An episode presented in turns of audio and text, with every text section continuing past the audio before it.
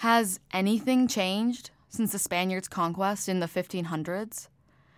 When you whittle down the history, you had affluent Spaniards living amongst the Native Americans they had enslaved. And there was an 800 mile long road that connected it all. Right down the street, we have the person who started Yahoo, and then gonna say, like, I, like across the stick out in your mind, try look in your pocket. Like, like, oh, I know the person who made that. across the street from them is one of the original founders of Apple, and We the live by the HP house. yeah across across the street from the HP house. Rich, affluent I mean, dudes. It's just like it's so like just the valley kind of. Yeah, you never know who you're gonna meet. tech and founders are they they all still live here. So like it's like living history right here. At Pete's Cafe on El Camino Real, in a wealthy shopping bubble, I talk with a group of older women walking their dogs. Oh, well, it's, it's such an odd street because it's always the same. Like whenever you cross El Camino in a different city, you're like, oh yeah, this is El Camino because it's got the it's got the low little buildings and it's a little bit like a little bit sh- shabbier than the surround. It's just it's, it's just itself always. They totally see it the disparity of wealth that runs along El Camino Real. It's not hidden, it's on display on one of the busiest roads in the Bay Area. I tell you my brother-in-law's nickname for it. It's, it's a little crass. Sure. It's okay.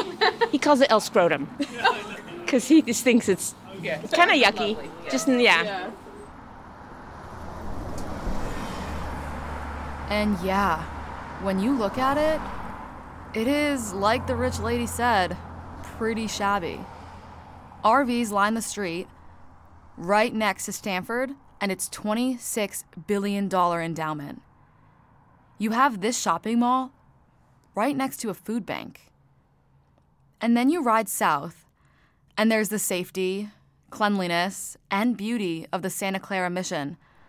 No longer an El Camino Real, but still holding on to that El Camino address. What's it holding on to? The past or the present?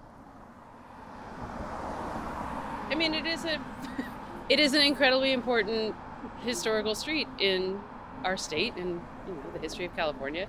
And as Claudia said, it is the shabbiest. You know, it is the shabby boundary to some really nice communities.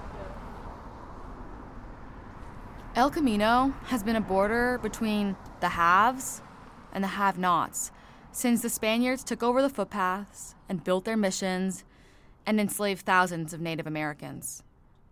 Replace those Spaniards with dog walkers, tech giants, and six to seven figure salaries.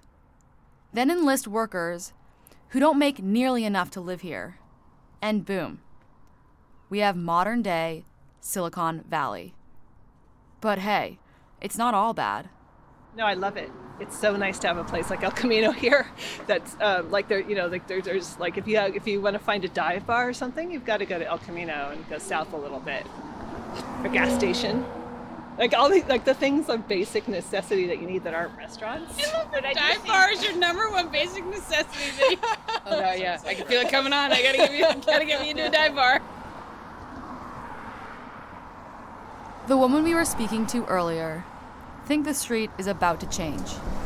Some of that change has already started. The facility in Mountain View that provided power and water hookups is now a construction site. It closed last year after a developer bought the property to build million dollar townhouses. Is that change good?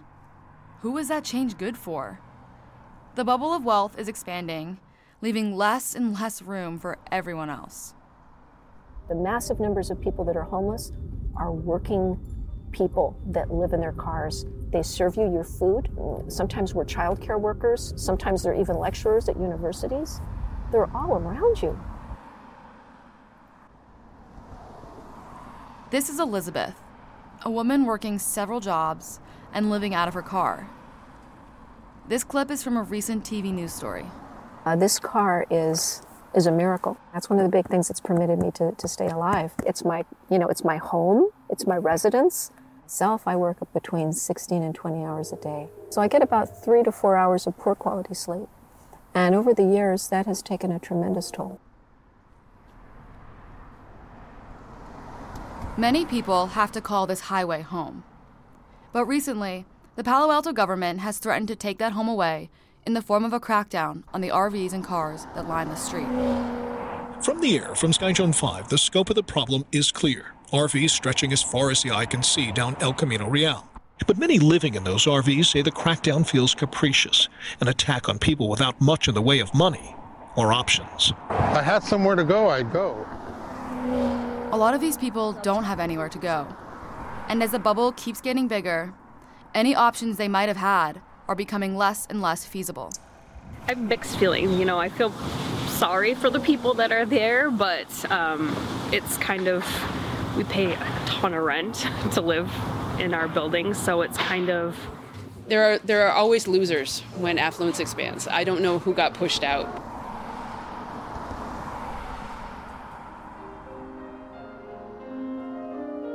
Before we left the mission, we asked the office manager whether he thought the mission had lost some of its significance, whether there were any big, irrevocable changes. There's something in here that's you know remains the same. I, I, I do believe that. You know, you can you can have a sense of it that you know there's a richness of history that still is in this place. I think he's right. There is a richness of history that's still alive in the mission and on El Camino Real. But it's not the history he wants it to be. It's the uglier part, the present. When it comes to the rich getting richer, that part of history is very much alive. Because you work in Silicon Valley, don't mean that you get wealth like you work in Silicon Valley. We have officers who live in their garages. We have officers who live in their after learning about El Camino and getting a chance to talk to some people about it, I can't help but wonder what my role is in this whole narrative. Remember that promotional video that Grace mentioned in the very beginning of this podcast? The one about Stanford and its perfectly manicured palm trees. I'm part of that narrative. I get to go to Stanford. I get to reap the benefits of being on the right side of the street, so to speak. I'm on the campus of one of the wealthiest universities in the world, not in an RV that line the bubble. And there have been student led activists advocating for change. Stanford, in response, has pacified these calls for change by renaming the main street on campus, named after Father Junipero Serra, the Spanish priest who plotted the route of the missions. But renaming isn't the solution. It may acknowledge the historical problems associated with El Camino Real, but it fails to address the very real and very present problem, the one that Stanford and myself are a part of. Changing a name won't change a history, especially when that history isn't over. I think it's the American spirit that you're seeing along this road people that are willing to do what they need to do to survive and make new ways for themselves. We have income, that's not a problem. It's just not enough for the type of the price of the apartments here.